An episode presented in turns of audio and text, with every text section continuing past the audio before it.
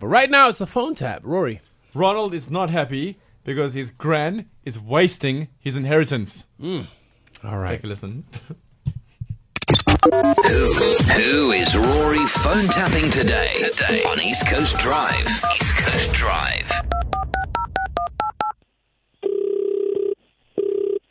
Hello, Good afternoon. Who's speaking? Anita. Anita Harvey. My name's Ronald. How are you?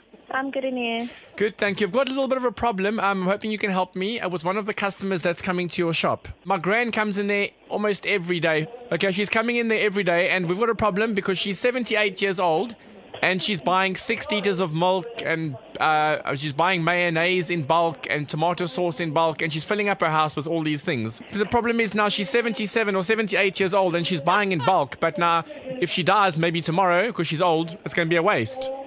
That's not nice. I'll put you through to somebody else who can help you, okay? Thank you.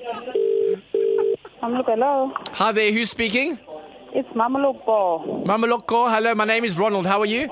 Fine, thanks, and how are you? Fine, thanks. I've been speaking to someone now. I've got a problem with one of your customers that's coming there every day. It's my gran. Her name is Esmeralda. Do you know her? Yes, I know her. Do you know Esmeralda? Yes. And she's always buying things in bulk. She buys six bottles of milk and then she buys Oh. three bottles the of tomo- farm. tomato sauce. Now, the problem I'm having is that she's buying in bulk, but she's 78 years old. So if she dies tomorrow, then she's wasted money on food when it could have been in her will for me. So can't you maybe stop her from buying so many things? Tell her to buy one at a time because she's very old and she might die. Oh, okay.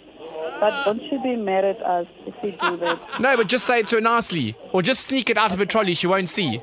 Oh, okay. No, we'll try to do that. I'll speak to the KGF as well. Because also, yeah, she's buying lots of things. The other day, I went to her house and she had six bottles of mayonnaise. And I'm like, Granny, you might die tomorrow. And um, what must I do with all the mayonnaise? I'd rather have the money than the mayonnaise. No, I understand. Understand? Yes. So can you help me then? Will you will you speak to her next time she comes and just tell her, please? No. She wears a pink hat. She always has a pink hat on her head. I'll look out for her, and the next time she comes in, I'll just try to speak to her. Yeah, just say, listen, not so much milk, please. And not so much mayonnaise and bloody tomato sauce and bloody... She buys bloody lots of everything now. Oh, okay. And I want that money rather when she dies. East Coast Drive. with Fat Joe.